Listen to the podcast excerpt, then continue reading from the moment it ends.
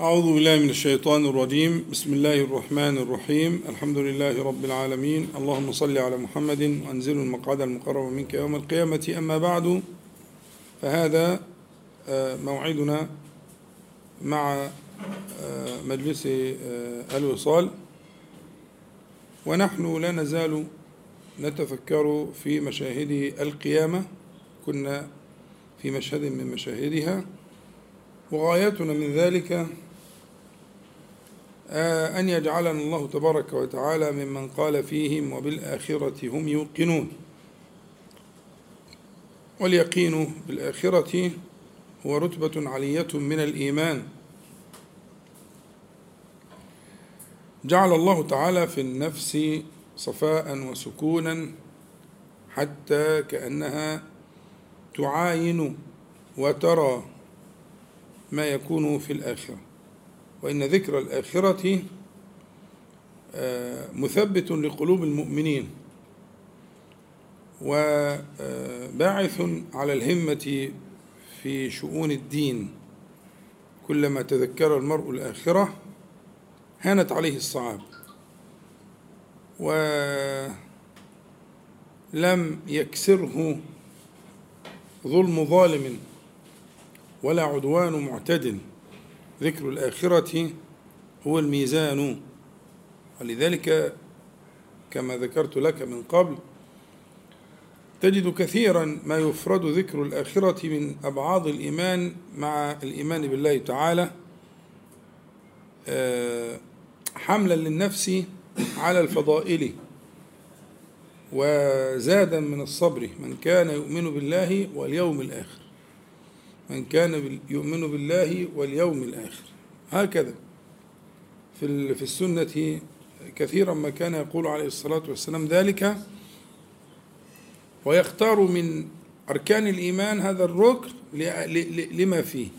فالعناية باليوم الآخر والعناية بذكره دائما وبتذكره على طريق المعاينة والمكاشفة اللي هو على طريق اليقين. اليقين اللي هو رتبة. أعلى رتب الإيمان والإحسان اللي هو أن تعبد الله كأنك تراه. فكأنك ترى الجنة والنار وكأنك ترى القيامة والبعث والنشور وكأنك ترى منازل الآخرة كلها. أول منازل الآخرة هو الاحتضار.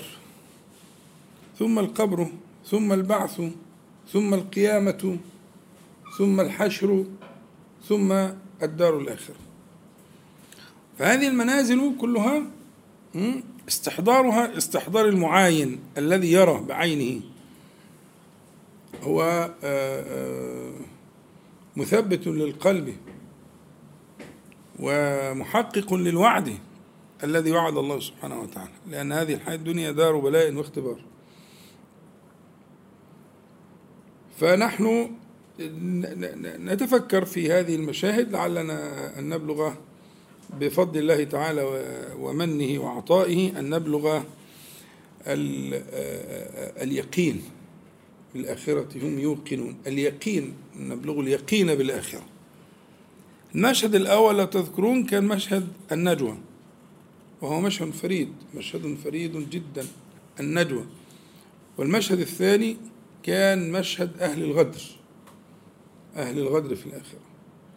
والمشهد الثالث الذي لا نزال فيه هو مشهد كل يبحث عن معبوده. كل يبحث عن معبوده. وقلت لك أنه ما من خلق من خلق الله إلا وله معبود. حتى من يدعي أنه لا معبود له هو في الحقيقة له شر معبود. يعبد ماذا؟ يعبد هواه وهو شر معبود.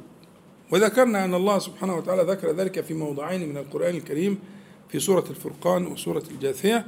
ذكر هذا المعبود الخطير أن يعبد المرء هواه. فقضية أنه لا بد لكل مخلوق من معبود هذه قضية تهمني جدا.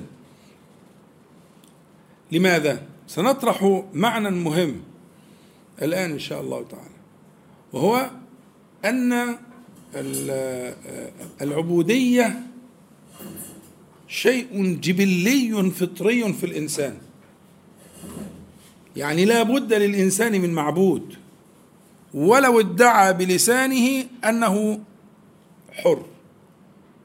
يبقى هنتكلم على قضية إيه بقى؟ الحرية. فكرة الحرية فكرة خبيثة جدا في منتهى الخبث. الإسلام لم يأتي بالحرية لأن الحرية وهم كاذب. وإنما جاء الإسلام بتوحيد العبودية لأنها الفطرة. نقول الكلام ده تاني لأهميته البالغة.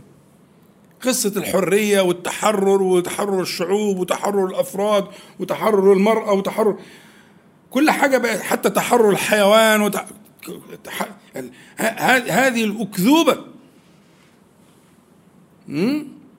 الحرية الحقيقية هي توحيد العبودية. ديننا لم يأتي بمعنى الحرية بمعنى الانفلات من كل قيد. هذا محال. إنما جاءت الشريعة الغراء بتوحيد العبودية. فلا تتفرق عبوديات المرء. قلنا تعس عبد الدرهم تعس عبد الدينار تعس عبد الخميصة تعس عبد القطيفة. إذا فكلام المعصوم صلى الله عليه وسلم الذي ما ينطق عن الهوى بيقول لك إن الإنسان ممكن يعبد حتة قماش. يعبد درهم يعبد دينار آه. ما ينطق عن الهوى صلى الله عليه وسلم. وجابها بالإضافة. عبد الدرهم. امم أيوه. ملك قلبه. طيب عبد شهوة النساء. موجود. عبد شهوة المال. موجود. عبد شهوة السلطان. والتجبر على خلق الله. موجود. كل تلك الشهوات تجد لها إيه؟ عبيدا. تجد لها عبيدا. فبماذا جاء الشارع الحكيم؟ على لسان نبيه صلى الله عليه وسلم جاء بتوحيد العبودية. أن تصرف تلك العبوديات كلها لجهة واحدة لله رب العالمين.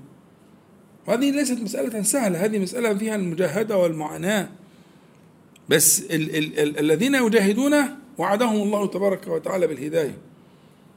والذين جاهدوا فينا وجاهدوا فعلوا والفعل مفعلة هنا للمبالغة. مش تجاذب من طرفين لا للمبالغة. يعني بذلوا غاية الجهد والذين جاهدوا فينا يعني في مرضاتنا في طاعتنا في ما نحب ها؟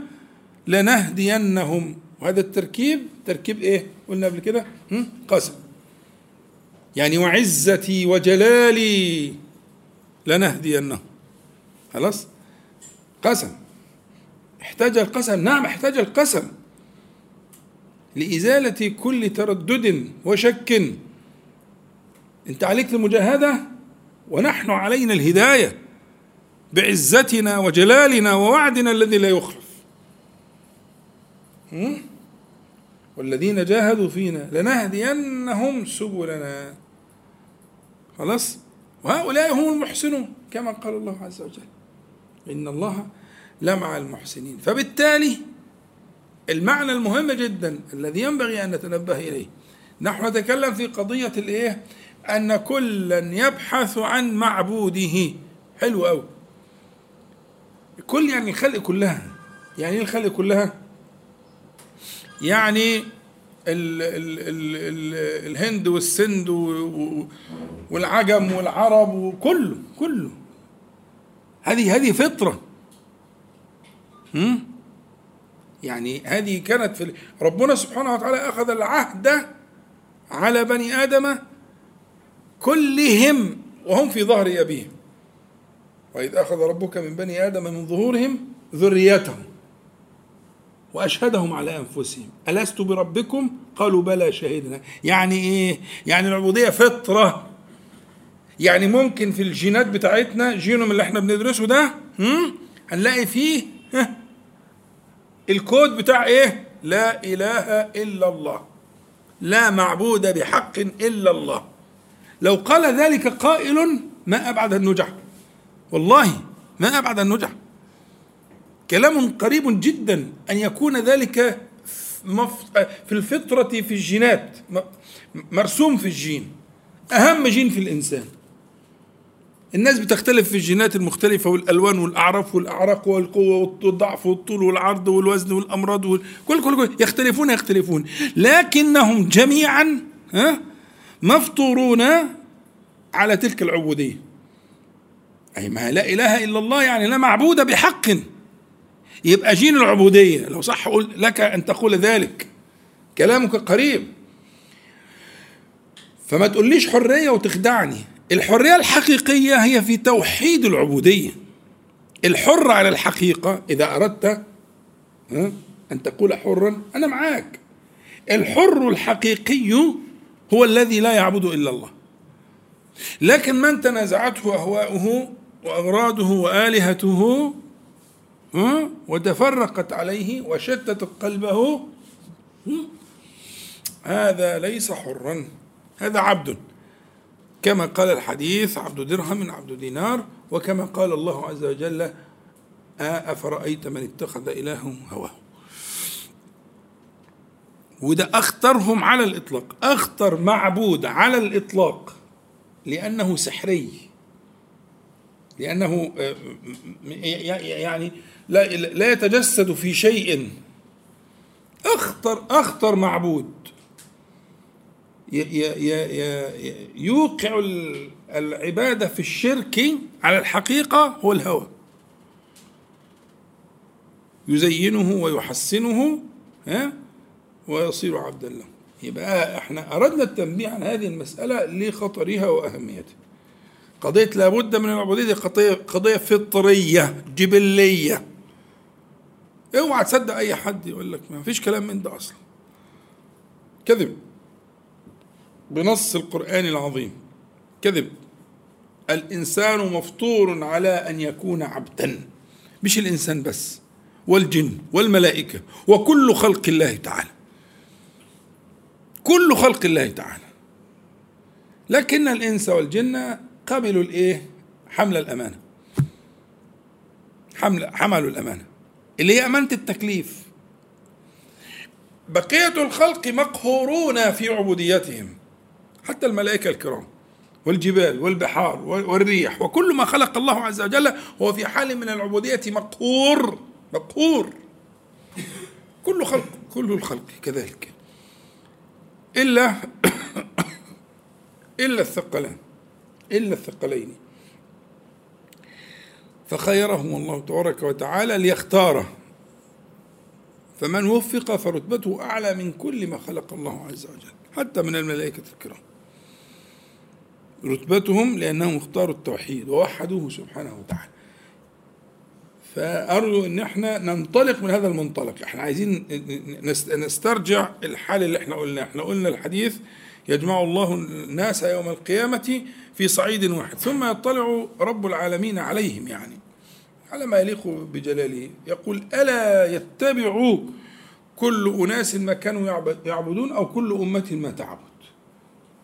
نداء للكل. اوعى تفتكر ان في حد مش يخرج عن هذا النداء ما يبقاش عبد. كل أهل الموقف اي نعم كل أهل الموقف كل ما خلق الله تعالى. يبقى لما يقول يتبع كل أناس ما كانوا يعبدون أو كل أمة ما تعبد يعني لازم كانت بتعبد. وكل إنسان لازم يعبد وبتيجي تتمثل تلك الآلهة. اللي كان بيعبد المال هيتمثل له المال.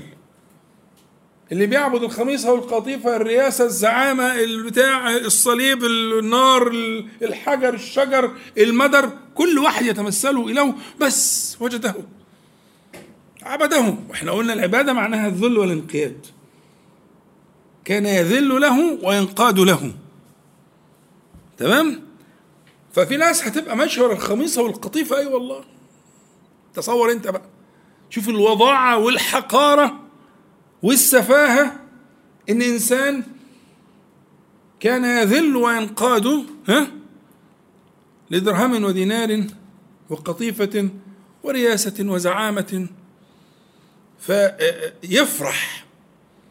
لما يلاقي معبوده يفرح لأن النداء جاي من رب العالمين سبحانه وتعالى ألا يتبعوا كل أناس ما كانوا يعبدون. كل أمة ما كانت تعبد. خلاص النداء كده. فيتمثل بقوة الله تعالى تتمثل تلك المعبودات في أمثلة على ما يعلم الله تعالى كيف يكون. فأول ما يشوف معبوده اللي بذل عمره فيه ها يفرح. ويأوي إليه ويتبعوه ويقوده ويمشي وراه حتى يورده المهالك. أعاذنا الله وإياكم. أهل الإيمان بقى من وحدوا الله تعالى ولم يعبدوا غيره واقفين أين إلهنا؟ لم يجدوا بعد إلههم لأنه مثل لهم الإيه؟ الآلهة المختلفة اللي هي الآلهة مثلهم آلهة غير الله تعالى حلو أوي فأم لما شافوا اتبعوا آلهتهم أهل الإيمان حالهم إيه دلوقتي؟ ما ما مشغولين كل واحد لا إله مش وراه أين إلهنا؟ ها؟ فيأتيهم كما قال عليه الصلاة والسلام ونبقى أيها المؤمنون هنا أسلوب جميل ونبقى أيها المؤمنون ويتكلم بنون الجمع يعني هو صلى الله عليه وسلم. ربنا يجمعنا به صلى الله عليه وسلم. ونبقى أيها المؤمنون يعني نبقى ننتظر. وهذا مقامنا حتى يأتينا ربنا ويأتينا. ده كلام النبي عليه الصلاة والسلام. ونبقى أيها المؤمنون. لم نجد آه، معبودنا. ولم نخدع في تلك المعبودات. وكل سار خلف معبوده ونبقى أيها المؤمنون حتى وهذا مقامنا حتى يأتينا ربنا ويأتينا. سبحانه وتعالى. قلت لك المرة اللي فاتت تفتكر كيف يكون أنت تعرفه؟ لا يشتبه عليك. لا يشتبه عليك بإله آخر. أنت تعرفه بأسمائه وصفاته سبحانه وتعالى. تعرفه جدا. وعلى قدر معرفتك على قدر ثبات قدمك في هذا المقام. أعظم الناس حظا في ذلك العارفون بالله تعالى. يعني بأسمائه وصفاته لا يختلف عليهم ولا يترددون. يثبت الله تبارك وتعالى أقدامهم في هذا المشهد. إحنا اتفقنا مشهد يعني إيه؟ يعني حركة وصوت وصورة ولون وغبار ودنيا وعرق و... اسمعوا يعني حاول دايما كل ما تمر بمشهد من مشاهد القيامة في القرآن الكريم وهي كثيرة جدا أن تتمهل أن تتمهل لتستحضر هذا المشهد الشهود هذه الصورة بكل تفاصيلها. فأنت شفت المشهد؟ وسار كل من عبد مع معبوده وأهل الإيمان منتظرون واقفون. لماذا؟ لم يأتهم معبودهم جل جلاله الذي يعرفونه. والنبي صلى الله عليه وسلم يقول حتى يأتينا قال إيه؟ ويأتينا. يعني هو حتما يقينا. على ما يليق بجلال الله بلا كيف ما فيش حاجة اسمها كيف كيف إيه؟ معرفة الكيف دي فرع عن معرفة الذات. أنا أعرف إزاي كيف. لا. أنا أؤمن بأنه سبحانه وتعالى سيأتينا. كيف؟ لا كيف. على ما يليق بجلال الله تعالى. ثم بقى إيه؟ بقية الحديث يعني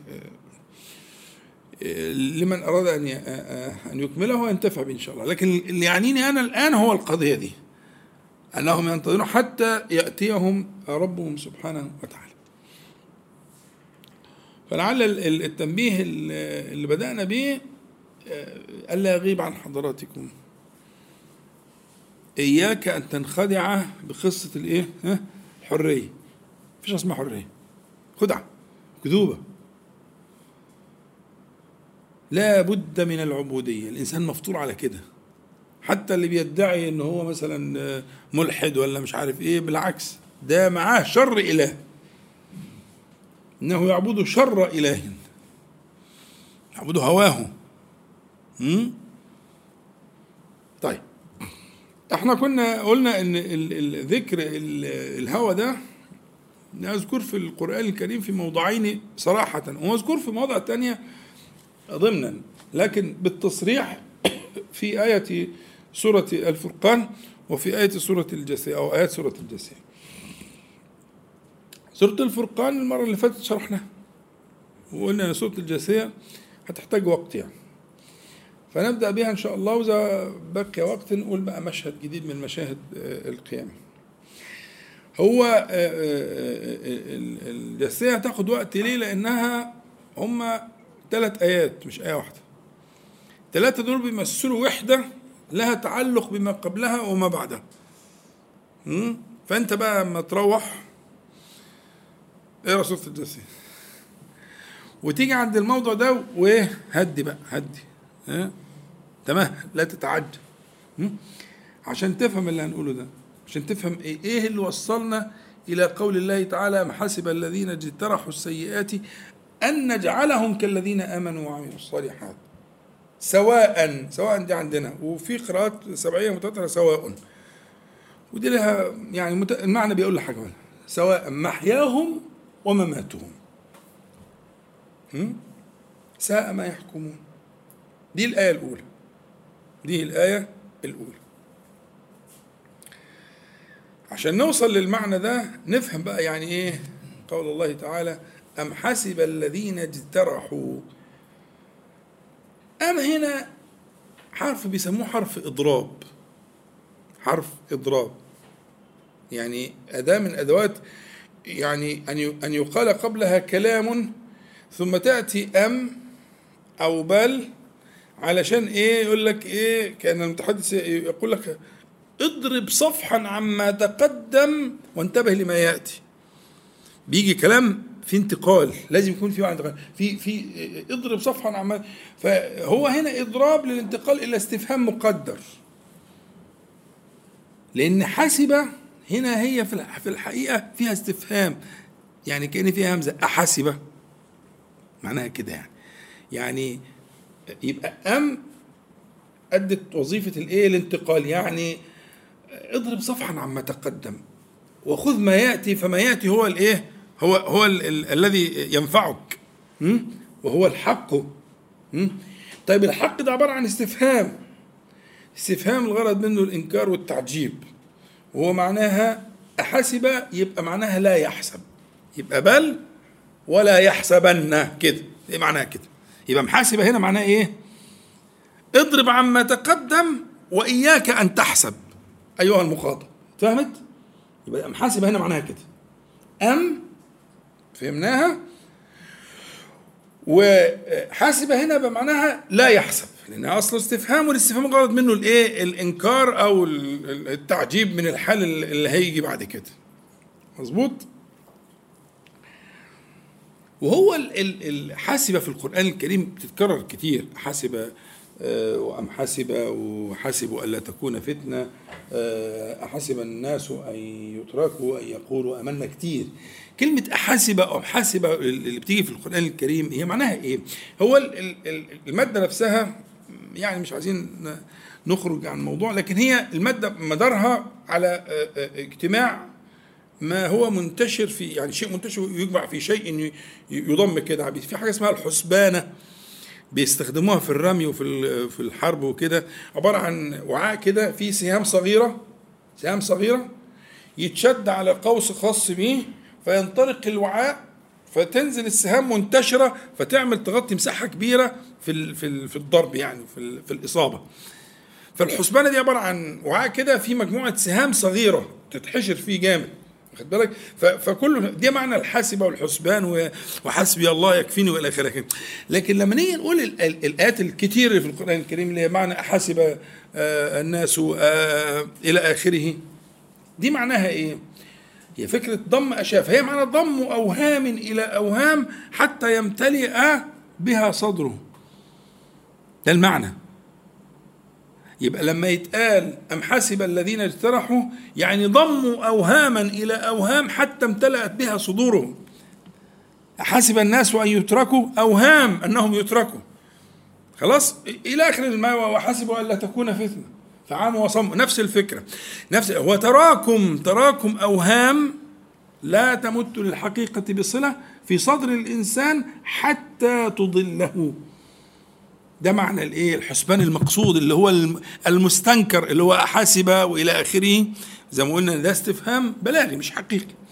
الغرض منه الإنكار الغرض منه التعجيب من هذا الحال إلى آخره. يبقى بالتالي كلمة حاسبة هنا معناها معناها إيه؟ قد ضموا أوهاما إلى أوهام فامتلأت بها صدورهم. ها؟ فإياكم أن تكونوا كذلك. كالذين ضموا أوهاما إلى أوهام امتلأت بها صدورهم فأضلتهم. مين هم دول الذين اجترحوا. الذين اجترحوا وقعوا في, في, في, في هذا الفخ. اجترحوا يعني إيه؟ اجترحوا ده افتعال. افتعلوا من الجرح. والافتعال صيغة فيها مبالغة. لها معاني كتير. لكن من ضمن معانيها اللي تعنيني هنا دلوقتي المبالغة. يعني إذا أردت أن تصف مبالغة في فعل فتقول افتعل. ففي فعل وافتعل. في جرح وفي اجترح. فاجترح دي أصلها افتعل. يعني إيه افتعل افتعل. يعني بالغ في الجرح. بالغ في الجرح. مبالغة في الجرح. الجرح ده أصلا عارفين الجوارح؟ اللي هي السباع والطيور والبتاع والها اللي بيصطادوا بيها الجوارح يعني يعني كأنه إيه؟ اكتسب اكتسابا مبالغا فيه كاكتساب تلك الجوارح. يعني بالغ بالغ في اكتساب الآثام والخبائث. وهتك الستر هو ده المعنى بتاعه يعني ما قالش أم حسب الذين كفروا. لا ما قالش كده. سبحانه وتعالى. ما قالش أم حسب الذين نافقوا. ما قالش كده. ما قالش أم حسب الذين عصوا. لا. ربنا تعالى يقول أم حسب الذين اجترحوا. افتعلوا. يعني بالغوا بالغوا في اكتساب الإثم والخبائث وهتك الستور مبالغة. يبقى دي تنفع على المؤمنين وعلى الفسقة وعلى المنافقين وعلى الكفار وعلى كل من اشترك في هذا المعنى اللي هو معنى المبالغة في اكتساب الإثم والخبائث وهتك الستور بينه وبين الله تعالى. جاوز كل حد. وعشان كده صح عندنا إن في ناس من أئمة السلف زي سيدنا تميم الداري رضي الله عنه الصحابي والربيع بن خثيم والفضيل بن عياض كتير. أنهم صح عنهم بروايه صحيحة أنهم قاموا بتلك الآية ليلة طول الليل. ما أنا عايز أفهم بقى كان بيرد على قلبه إيه؟ ما لو واحد قام بيها طول الليل أراها كم مرة؟ آلاف. صح؟ لو واحد يقوم ثلاث أربع ساعات ثلاث أربع ساعات. عمال يقول أم حسب الذين يجرحوا السيئات ها؟ يعيد فيها ويروح ومش عايز يخرج مش قادر يخرج منها. هي جه هنا وركن ما الذي يرد على قلبه؟ ما الذي يرد على قلبه كلما قرأ هذه الآية لازم يكون في معاني. فما تحصرهاش في فكرة لا هذه تشمل كل من اجترح. اجترح يعني بالغ في الجرح يعني بالغ في اكتساب الآثام والخبائث وبالغ في هتك الستر الذي بينه وبين الله تعالى. فيحط نفسه في الصورة إلى نفسه فيه ما يقدرش يروح راجع على الآية تاني. فلازم نفكر إيه اللي يخلي أئمة الهدى دول يقوموا بها ليلة بآية واحدة؟ مئات مئات المرات يقرأها أكيد فيها من الشهود آه ما يستغرق هذا الزمان. فيها من الشهود ما يستغرق فالشهود هو إنك أنت ترى الاجتراح اجتراح السيئات وقال السيئات كمان يعني استكثار حتى ربما السيئات يكون فيها بعض يعني مما يغتفر لكنه لما اجترح يعني بالغ في الاكتساب وهتك الستر حصل اللي حصل. فالواحد يتهم نفسه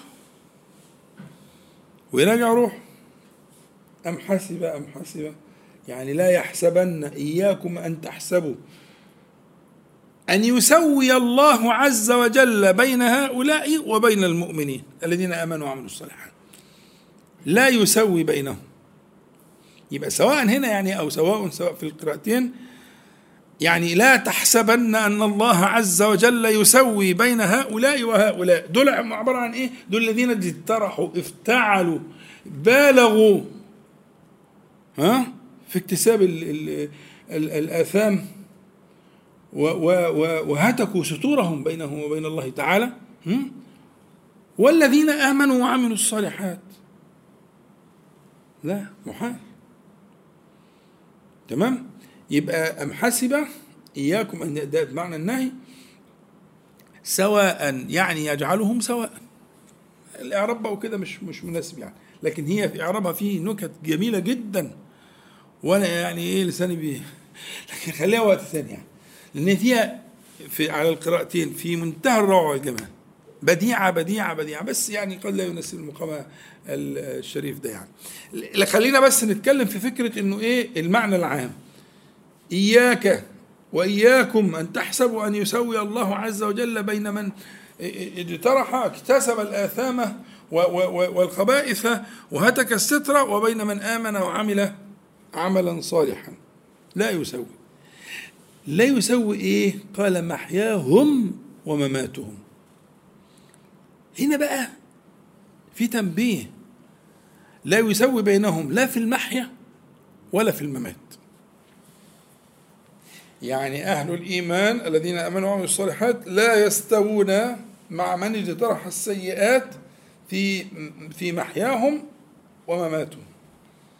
سيجعل الله عز وجل من عسر المؤمنين في حياتهم يسرا ويجعل من خوفهم أمنا ويجعل من ضعفهم قوة ويجعل من تفرقهم ألفة وجمعا ويجعل من أهوال موت المؤمنين المرحلة الثانية يجعل من أهوال موت المؤمنين بشرى وتثبيت بنص القرآن الكريم.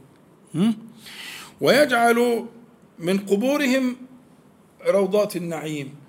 ويجعل من بعثهم أمان وكرامة.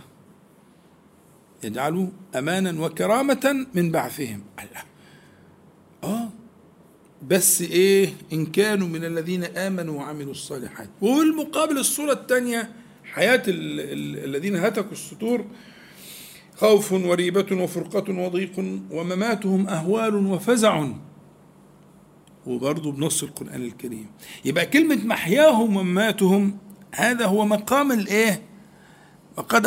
مقام نفي التسوية. لا يستوون لا يسوي الله تعالى بين من اجترح السيئات وبين أهل الإيمان في المحيا والممات. طب ده حكم شرعي ولا يعني تكليفي أمر ولا حكاية حال ولا إيه بالظبط؟ يعني أنا أستفيد إيه؟ أنا راجل موحد. أستفيد إيه؟ أستفيد إن القلق والاضطراب والخوف والفرقة والأشياء دي ليست لك ليست لنا. ليست هي نصيب الذين آمنوا وعملوا الصالحات. الذين آمنوا وعملوا الصالحات لا يسوي الله تعالى بينهم وبين الآخرين. في المحيا وفي الممات. في المحيا زي ما قلنا السكينة واليقين وحسن الظن بالله تبارك وتعالى وهو من أجل ما يعبد الله تعالى به. حسن الظن بالله تبارك وتعالى والتوكل عليه والرجاء وثبات القلب ودوام الذكر وعدم الغفلة. ما هو ده؟ هو المحيا غير كده؟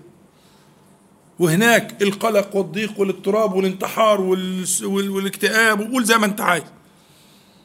هناك كده. طب هناك كده لأنه ها لا يسوي بينهما سبحانه وتعالى لأنهم اجترحوا بالغوا في الجراح بالغوا في جراحهم بجوارحهم. سميت جوارح ليه؟ ما عشان كده. لك بجوارحه يعني بعينه ولسانه وبقه وإيده ورجله وفرجه. هو دي الجوارح. فكأنه بالغ في الجراحات لا يستوي. سواء كان مسلما أو غير مسلم لا يستوون. أمال المتعفف الذاكر الحافظ لفرجه ولبصره المقيم على ذكر الله تبارك وتعالى ينبغي أن يحصل اليقين والثبات والتوكل. ده إذا ما حصلش راجع نفسه. راجع نفسه في اوليات الإيمان. إذا لم يحقق ذلك من الثبات والربط على القلب ها؟ ها؟ لا يراجع نفسه. لازم في حاجة. يستشير يفكر يدرس يسأل يتعلم. لأن الله سبحانه وتعالى قال ذلك. لا يستوون. وكلمة نجعل هنا تهمني قوي حسب الذين اجترحوا السيئات أن نجعلهم. الجعل هنا والتصيير هذا فعل الله. يعني أنت مش هتكتسب اليقين والثبات والتوكل والرجاء وحسن الظن اكتسابا آه، آه، نزعا لكن تكتسبه بجعل الله تعالى وفعل الله تعالى.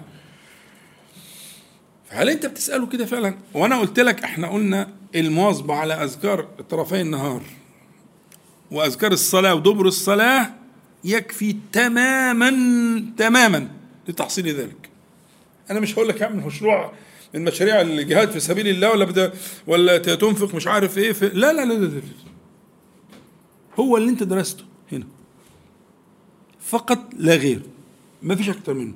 ما داوم عليه النبي صلى الله عليه وسلم من العمل والذكر في اليوم والليلة هو مفتاح النجاة. هو طوق النجاة ومفتاح الفرج. هو طوق النجاة ومفتاح الفرج. ما فيش أكتر من كده. عظم المجالس دي.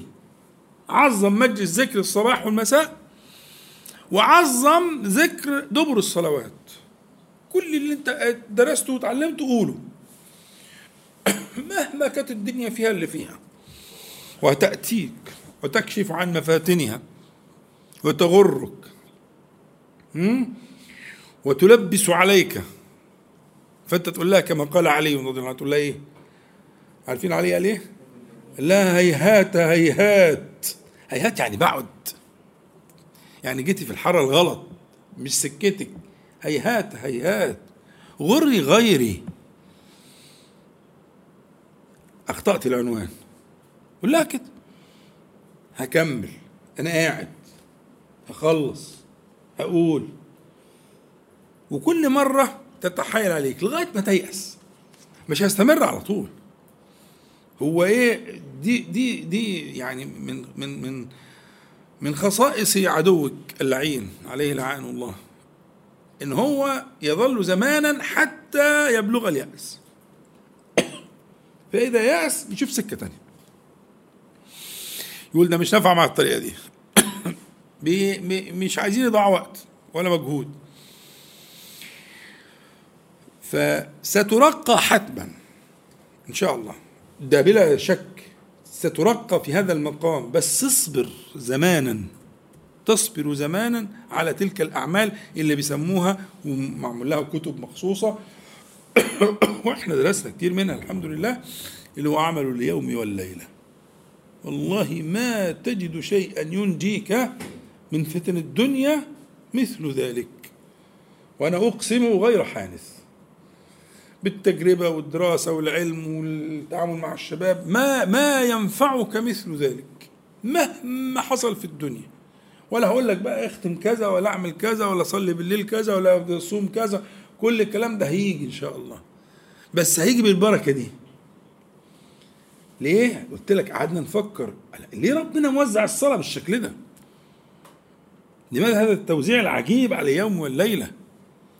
والنهار في الشتاء يقصر والليل يطول والعكس في الصيف والصلاة بتتوزع. سبحانك يا ربي. وكل ذلك يقوم بهذه الوظيفة خير القيام ويربط على قلبك تماما. فلا يستوون. سواء محياهم ومماتهم أي نعم والله أهل الإيمان لا يستوون. أهل الإيمان والعمل الصالح لا يستوون. خلاص؟ الآية دي كانت مقدمة للآية الثالثة بس في في النص جت بينهم آية بيسموها اعتراض وخلق الله السماوات والأرض بالحق ولتجزى كل نفس ما كسبت.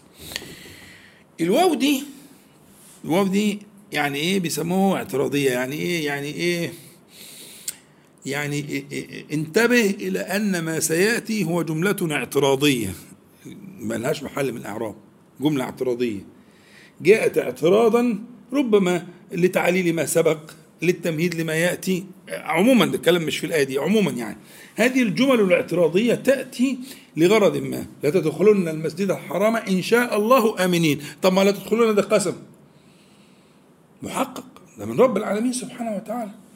بعزتي وجلالي لا تدخلن المسجد الحرام. إن شاء الله؟ ما هي دي شرطية. لا. دي اسمها جملة اعتراضية لحصول البركة بالمشيئة إنما حصل ذلك بمشيئة الله عز وجل رغما عن أنوف المشركين الذين يمنعونكم عن المسجد الحرام. إلى آخر ما تفهم. لكن الفكرة إن أنا عايز أضرب لك المثل بقضية الإيه؟ الجمل الاعتراضية في كلام العرب. تأتي كثيرا. بيكون لها غرض. لكنها آه، آه، آه، لا لا تعلق بما قبلها وما بعدها تعلقا مباشرا. ولكن تأتي لبيان معنى يفيد. فإحنا عندنا الآية دي وخلق الله وخلق الله. عشان تفهم الواو دي عطف عليه. لا ده مش عطف. دي بيسموها اعتراضية إن هو الجملة التي تأتي بعد ذلك ها معترضة. فكأنها على كالدليل على ما تقدم. اللي هو اللي تقدم إيه؟ إنه لن يسوي الله عز وجل بين هؤلاء وهؤلاء آه، آه، وساء ما يحكمون هم لأن هم كانوا بيدعوا إن هم بيقولوا إيه؟ كررت في القرآن كتير جدا. ولئن رددت إلى ربي ها؟ لاجدن خيرا منها ها؟ منقلب منقلب يعني في المعاد يعني أنا رئيس هنا ورئيس هناك. مع إنه هو بيقول لك أكفرت بالذي خلقك يعني هو هو بيقول لك وحتى لو كلامك صح وحتى لو دعواك صح تصح تلك الدعوة بين الآخرة والجنة والحساب بتاعنا فإحنا برضه هناك هنبقى أسياد. إحنا هنا أسياد وهناك أسياد. إيه رأيك بقى؟ هو بقول له كده في القرآن هنا في سورة الكهف من النص وفي مواضع كتير جدا في القرآن الكريم. لو كان خيرا ها؟ ما سبقونا إليه. يعني هم المعيار هم المقياس هم المرجعية. إن الدين الحق هو هو قولهم. ونظرهم وفكرهم لو كان خيرا ما سبقونا إليه. إحنا بنقول إنه لخير وإنهم سبقونا إليه ده اعتقادنا. لكن هو لك لو كان خيرا ما سبقونا إليه. فاهمين الفكرة؟ فهي الآية بترد على كده. يعني دول يسوى بينهم وبين أهل الإيمان والعمل الصالح ساء ما يحكمون. وخلق الله السماوات والأرض بالحق كأنه التعليل. لهذا الحكم المتقدم. قاعدة هي مش مرتبطة بدي بس هي قاعدة عامة في الخلق كله في في في الخلق في خلق الله تبارك وتعالى. يبقى فهمت أنت كلمة و؟ خلق الله السماوات والأرض بالحق. ال ال ال الحق بقى كلمة مهمة قوي ان دي عليها مدار الموضوع كله. خلق الله تبارك كلمة الحق دي كلمة هي وصف جامع لما شأنه الثبوت والاستقرار والصحة والتحقق. معنى التحقق المادة أصل المادة نفسها معناها الإيه؟ الثبوت والاستقرار ثبوت الشيء والاستقرار. فخلق الله سبحانه وتعالى هذا الكون ما ترونه ملابسا أو يعني ما مما تكون باقي الملابسة. أو باء السببية بسبب الحق. ولا بأس أن تجمع بين الاثنين ملابسا للحق متفقا بالحق فهذا الكون حق. الحق يقابل الباطل. هذا الكون كل ما في الكون حق. ولتجزى كل نفس ده معطوف على الحق فهو جزء من الحق من بيان بعض الحق مش هو كل الحق. ولتجزى ومن الحق أن تجزى. ممكن تقول كده يبقى معنى الآية. ولتجزى كل نفس يعني ومن الحق الذي خلق به السماوات والأرض ها؟ قول بقى معايا أن تجزى كل نفس. يبقى ولتجزى هنا معناها كده. يبقى آه، آه، آه، خلق الله عز وجل السماوات والأرض بالحق. الذي لا باطل فيه ها؟ ومن الحق الذي خلق به السماوات والأرض أنه يجزي كل نفس. الآخرة الحساب. اسكنوا. كل حاجة. ربنا سبحانه نحن نعبد ربا جل جلاله يحاسب على الذرة. يحاسب على البسمة. يحاسب على العبوس. فما تقلقوش. أحصى كل شيء. ربك يحاسب على البسمة. وتبقى في الميزان وتتقل الميزان تبسمك في وجه أخيك صدقة أه والله. هذا ربي الذي أعبده. أنا أعبده على ذلك. يحاسب على النفس. النفس اللي بتطلعه تقول سبحان حاسبك عليه الحمد لله حاسبك عليه مش مش أي حساب. دي غرس دي نخل في الجنة.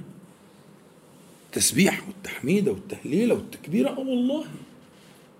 بالخبر الصادق اليقين. فأنتوا بتعبدوا رب سبحانه وتعالى يحاسب على الذر. فلا داعي للقلق. ما تقلقوش. وما تخافوش. ما تخافوش غيره. صدقوني.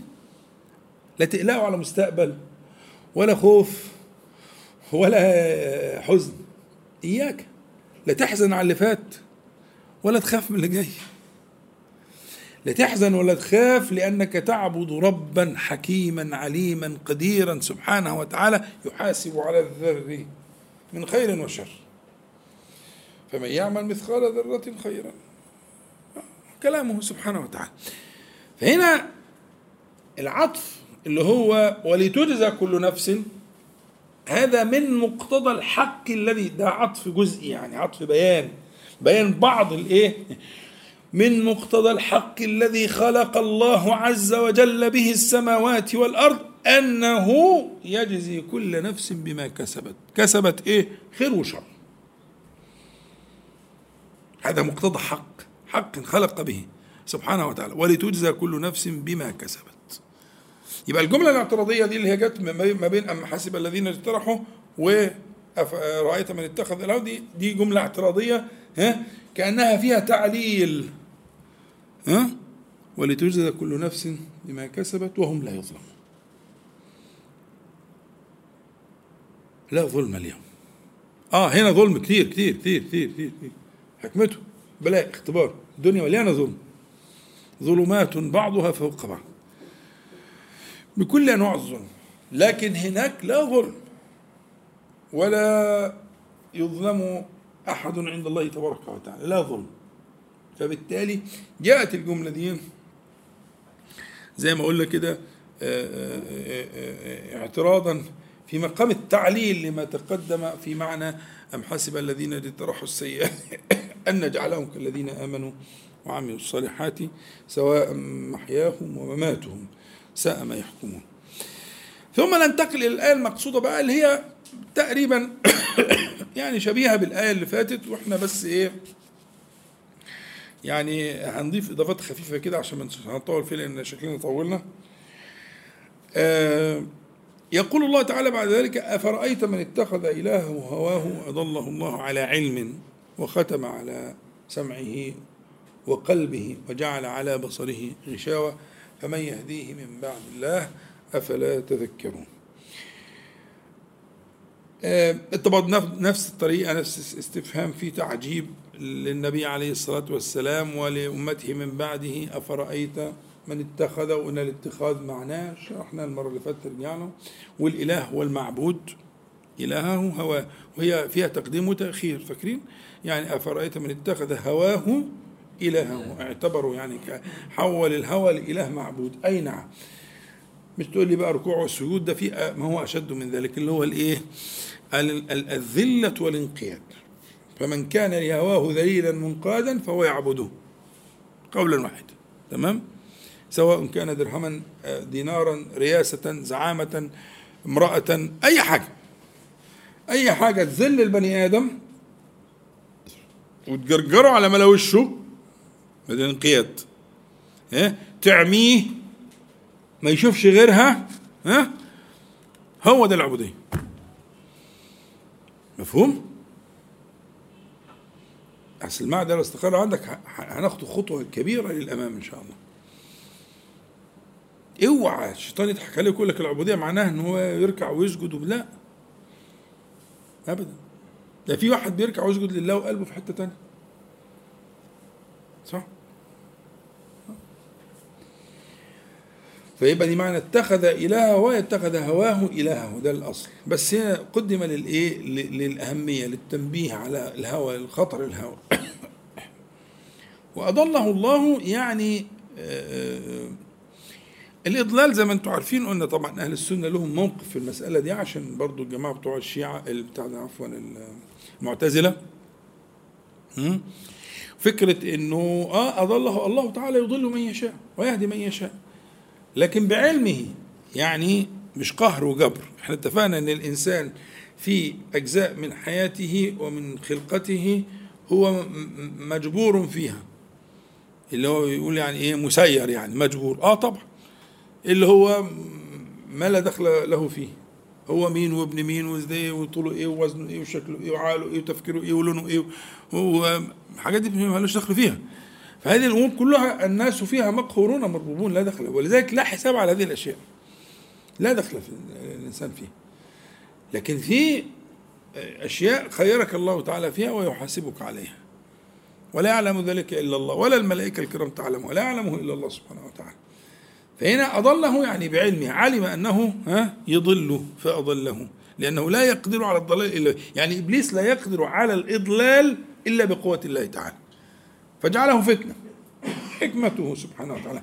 الشر مخلوق من خلق الله تعالى. ها؟ ولكنه بحكمة الله تبارك وتعالى خلقه ليبلو الناس ليبلو المكلفين. ولذلك العالم اللي هو غير مكلف خلي بالك من الدليل ده دليل قوي جدا. بس لو انت تديني انتباهك. العالم الذي لا تكليف فيه ها؟ لا شر فيه. إيه رأيك؟ الشر موجود في عالم التكليف فقط.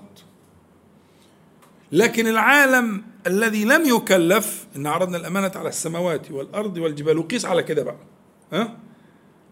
السماوات والأرض والجبال والرياح والمياه والحيتان كل ده ما فيش فيه شر. خالص اطلاقا. لا شر فيه. لأن الشر ده ابتلاء اختبار. يعني إبليس ملوش سلطان على الرياح ولا السماوات ولا الأراضين ولا الجبال ولا الحيتان ولا الحيوانات ولا العجموات. مش دعوة بالانطقه دي خالص. ولا يوسوس لها ولا يوقعها ولا حاجة خالص. لا شر في تلك المخلوقات. لأنه ها؟ لا تكليف. لا تكليف. فالشر مخلوق عند المكلفين بحكمة الله تعالى. لكنه لا شر في تلك المخلوقات دي لا شر فيها البتة. فيهاش خيانة ما فيهاش خداع ما فيهاش كبر ما فيهاش فيهاش كلام من ده أصلا. ده عندنا إحنا بس. على شموخ الجبال مش متكبر. أنا لما بروح أتفرج على البحر ممكن أقعد ساعة أكثر من ساعة. في حالة ما بين الخوف والرهبة وما بين الذهول والتفكر في هذا الكائن. البحر ده كائن رهيب رهيب. لما تقعد تفكر فيه. الأرض أربع أخماسها مية.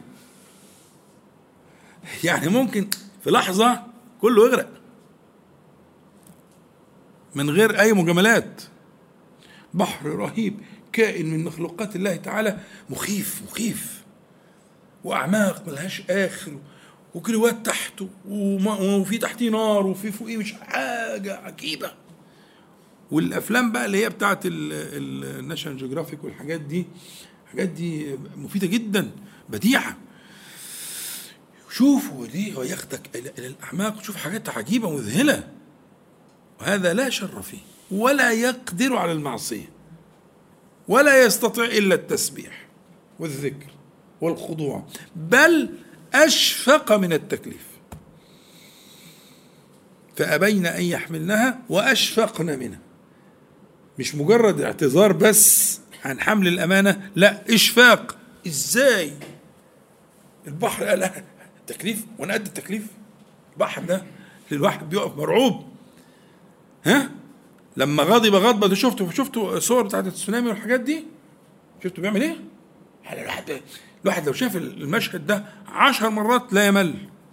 إيه ده؟ طغيان طغيان البحر خرج طغيان. ما فيش حاجة بتقف قصاده. ما فيش حاجة بتثبت. يغرق كل شيء. إيه ده؟ ده بقى ها؟ أبى أن يحمل أمانة التكليف وأشفق منها. اللي حضرتك حاملها. اللي حضرتك حامل أمانة التكليف. ولذلك آه، إن كنت من أهل الإيمان والعمل الصالح فإن الله تعالى يكرمك فوق ذلك كله. سبحانه وتعالى. ويرفع من قدرك عنده سبحانه وتعالى. يبقى أضله لعلمه أنه من أهل الضلال. فهمتها دي؟ يبقى ده إضلال بالعلم مش بالجبر والقهر. بالعلم فعلمه محيط يعني يعلم ما كان وما هو كائن وما سيكون كل ذلك يستوي عنده فلما علم أضله أضله الله. كلمة بقى على علم دي تهمني أوي. هي الأصل فيها وأضله الله مع علم يعني بمعنى المعية مع علم يعني يعني أضله وهو عالم وهو يعلم. لكن جت على هنا على دي بيسموها إحنا قلنا إن حرف استعلاء. على حاجة إيه؟ يعني فوق. فهنا الاستعلاء ده استعلاء طبعا مجازي مش حقيقي. الغرض منه إيه؟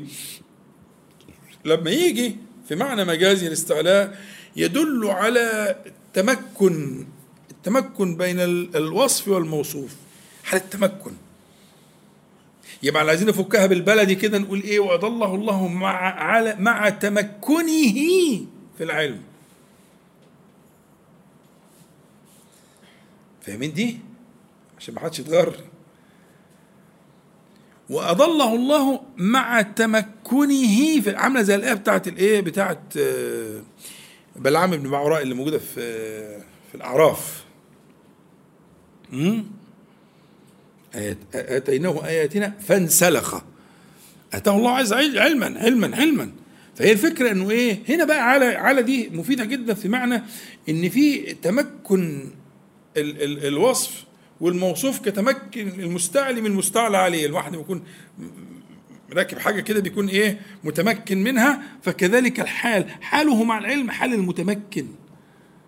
وأضله الله مع تمكنه من العلم. دي عشان انت تفكها. يبقى صاحبنا ده مش صاحبنا بقى. ربنا ينجينا يا رب.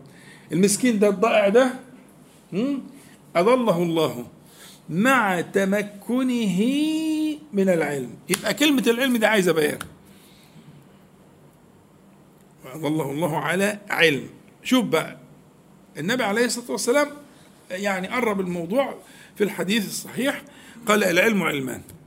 علم في القلب وذاك العلم النافع. وعلم على اللسان وذاك حجة الله على ابن آدم. فكلمة أنهي؟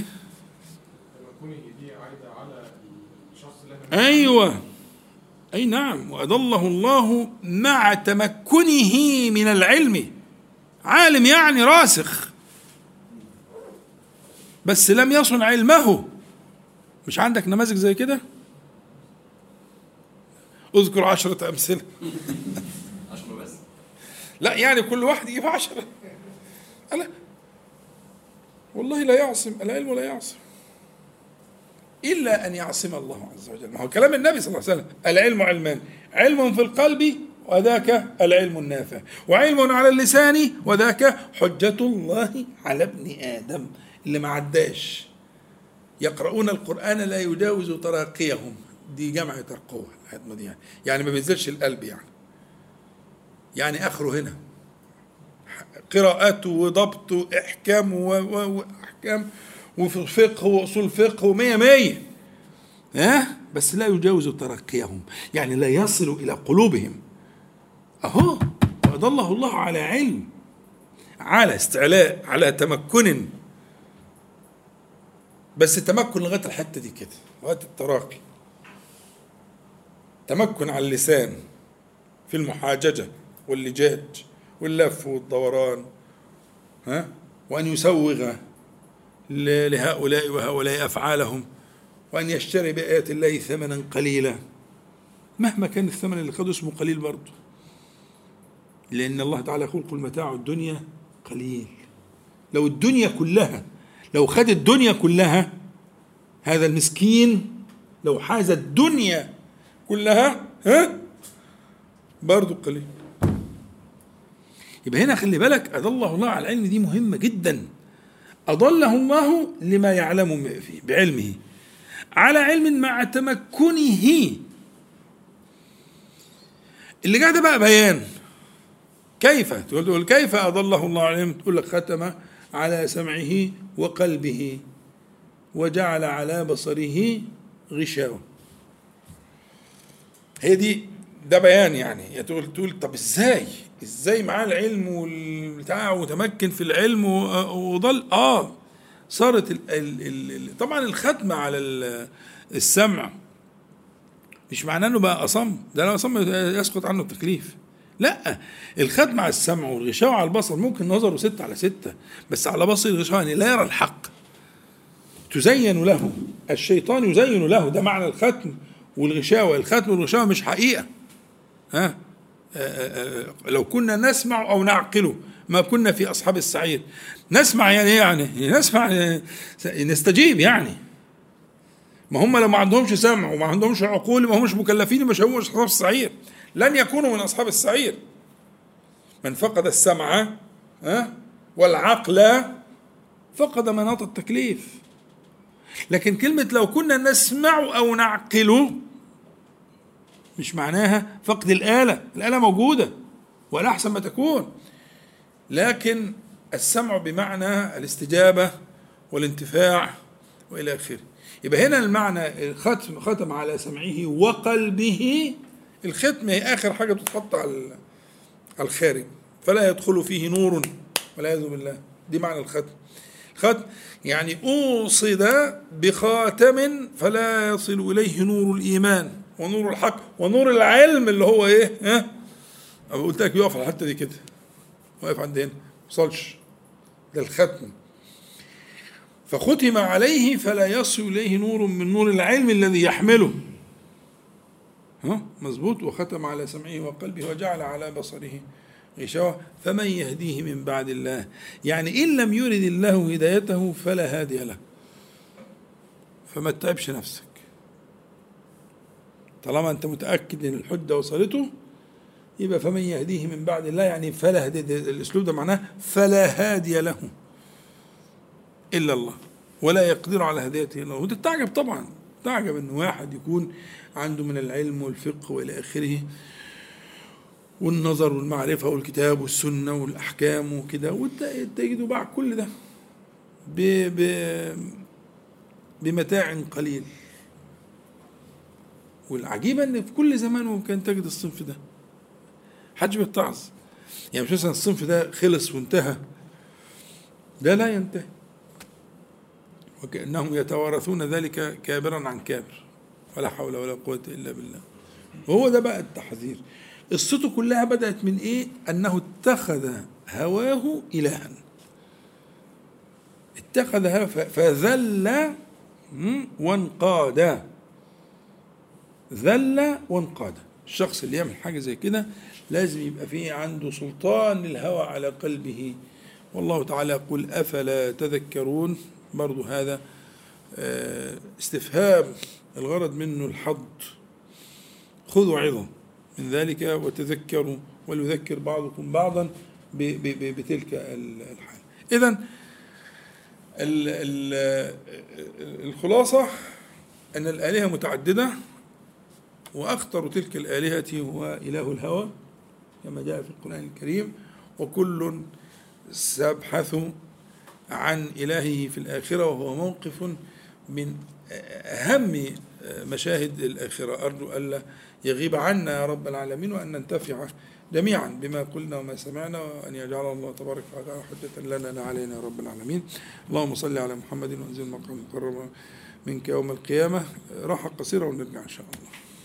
أعوذ بالله من الشيطان الرجيم. بسم الله الرحمن الرحيم. الحمد لله رب العالمين. اللهم صل على محمد وانزل المقعد المقرب منك يوم القيامة. أما بعد ف لعلنا أطلنا في المجلس الأول فنختصر إن شاء الله في المجلس الثاني. إذا كان حد عنده سؤال يتفضل ما كانش نذكر المشهد ون يعني نشرحه ونبينه في المجلس القادم إن شاء الله. لكن هو مشهد مهم يعني. فإذا كان حد عنده سؤال في اللي فات يتفضل. ما كانش نبدأ في المشهد إن شاء الله. طيب. المشهد الرابع من تلك المشاهد مشاهد القيامة هو مشهد المتكبرون في الدنيا كالذر يغشاهم الذل. المتكبرون في الدنيا كالذر. يغشاهم الذل. المفردات مفهومة. المتكبرون في الدنيا مفهومة. كالذر الذر اللي هو أصغر شيء. يعمل مثقال ذرة. الذر جمع ذرة. والذرة هي الغبار اللي بيبقى في البتاع اللي انت بتشوفه مثلا لو في شعاع شمس داخل كده وتلاقي فيه شوية هبو ومش عارف إيه هذا هو اسمه الذر.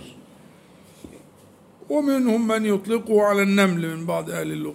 النملة. يعني كل ما دق وكان صغيرا. ده اسمه الذر. مظبوط؟ يبقى المتكبرون المنتفخون بالكبر في الدنيا أول حاجة كالذر. على الحقيقة. هتشوف الحديث. مش ذر مجازي. طبعا إحنا قلنا يبعث الناس يوم القيامة على صورة أبيهم آدم ستون ذراعا في السماء. ذراع كده مختلف فيه لكن لو خدناه بالمتوسط هيبقى حاجة وثمانين سنتي. حاجة وثمانين سنتي تمام؟ فلو ضربتهم في ستين يبقى أنت بتتكلم في عمارة مثلا 30 دور. صح؟ هذه الهيئة الأولى التي خلق عليها آدم عليه السلام. يبقى النخل بالنسبة له حاجة كده في الأرض يخبط في رجله وهو ماشي. عمارة 30 دور حاجة و30 دور. صح؟ دول بقى يجعلهم الله عز وجل كالذر. زي زي التراب اللي على الأرض كده. يغشاهم من الغاشيه الغاشيه عن الغطاء. يغشاهم الذل يعني عليهم غلاف من الذل. العقاب من جنس الجريمة. مش يقولوا الجزاء من جنس العمل. العقاب من جنس الجريمة. جريمتهم عظمى. الكبرياء ردائي. نازعوا الله عز وجل في الكبر في الأرض. فالمتكبرون يعني في الدنيا كالذر يعني يوم القيامة يغشاهم الذل. الحديث عندنا حديثين أو أكثر بس الحديث اللي هنقوله دلوقتي يناسب المقام إن شاء الله. هو حديث صحيح رواه الإمام أحمد في المسند والترمذي وغيره. من طريق عبد الله بن عمرو رضي الله عنهم يقول النبي عليه الصلاة والسلام يحشر المتكبرون يوم القيامة أمثال الذر. خليها النملة. لأن في بعض يبقى زي النملة يعني. يعني الناس بهذا الله وهم كالنملة على الأرض كده. أمثال الذر في صور الرجال. مش يبقى يبقى ذرة لا. يبقى نملة لا. ده هو راجل برضه. أو امرأة. يعني هو نفس الهيئة. بس حقير. صغير. ها؟ في صور الرجال.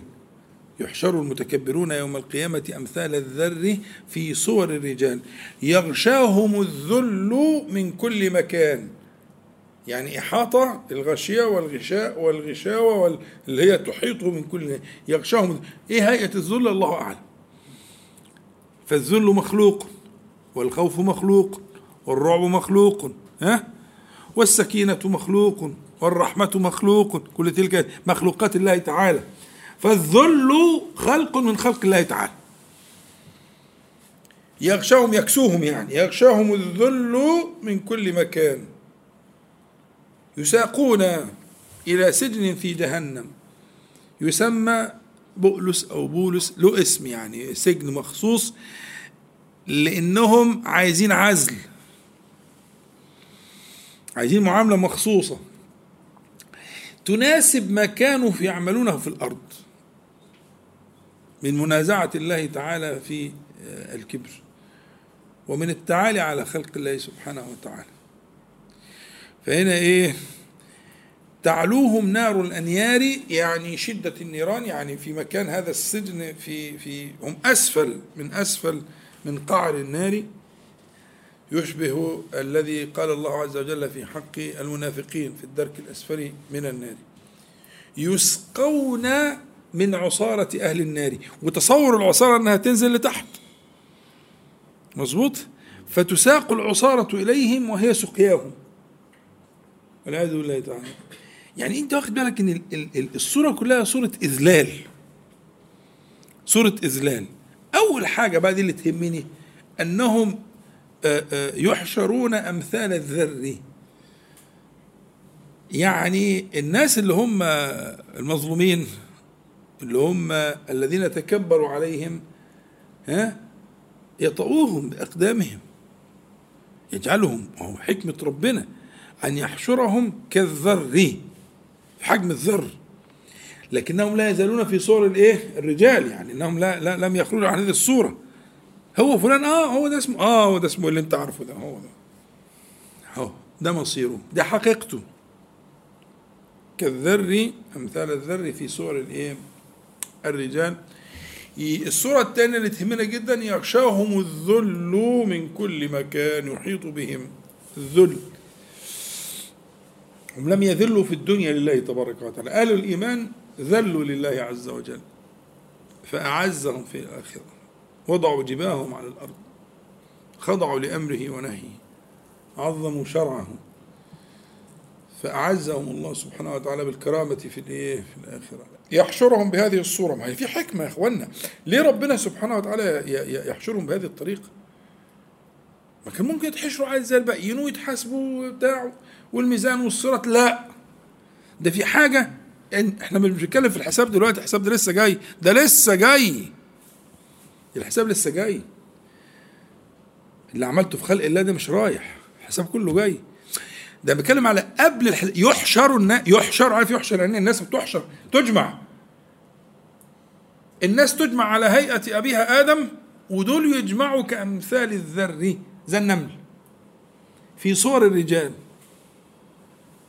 يغشاهم الذل عليهم رداء. محيط من كل مكان الذل. لسه ما دخلناش لا ميزان ولا حساب ولا سيئات ولا حسنات ولا حاجة لسه. كل ده جاي لسه جاي. لكن الحشر نفسه حشر الذلة ده حشر الذلة. ألا يكون ذلك شفاء لصدور المؤمنين؟ والله هذا الذكر مهم جدا. يعمل اتزان. ذكر هذه الصور مهم جدا لأهل الإيمان. يعمل اتزان. صبر ساعة. وسيكون ذلك حتما يقينا. ولعلهم يرجعون لعلهم يتعظون. مثلا يعني لمن أراد الله تعالى منهم أن أن يفيق من من غفلته. لكن في النهاية ال ال الهدف الأول هو تسكين قلب المظلومين. والمستضعفين تسكين قلوبهم بذكر هذه ال ال ال الأحوال التي يعني هي حق. كلام النبي عليه الصلاة والسلام وهذا الوصف الدقيق إنما هو يعني كما قلت لك يحدث اتزانا في سلوك أهل الدين. الاتزان. صبر ساعة وسترى. أنت تؤمن بالله تعالى والله سبحانه وتعالى سيصنع كذا وكذا بأهل الكبر والظلم. يعني أنا شايف أن إحنا نكتفي على الإشارة دي وإن شاء الله في اللقاء القادم نكمل الكلام. أشرنا إشارة يعني إلى آه، فكرة أن المتكبرين في الدنيا كالذر. يعني يوم القيامة يغشاهم الذل في صور الرجال. أحفظها. كالذر. يغشاهم الذل? في صور الرجال. الصورة دي ما تنساهاش. فلعل الله عز وجل أن ينفعنا جميعا بما قلنا وما سمعنا وأن يجعله حجة لنا لا علينا يا رب العالمين. وأن يعيذنا وإياكم وسائر إخواننا من المسلمين والمسلمات من شرور أنفسنا ومن سيئات أعمالنا ومن فتنة القول والعمل. اللهم صل على محمد وأنزل المقعد المقرب منك يوم القيامة. والحمد لله رب العالمين. نقول جميعا سبحانك اللهم ربنا وبحمدك. أشهد أن لا إله إلا أنت. أستغفرك وأتوب إليك. السلام عليكم ورحمة الله.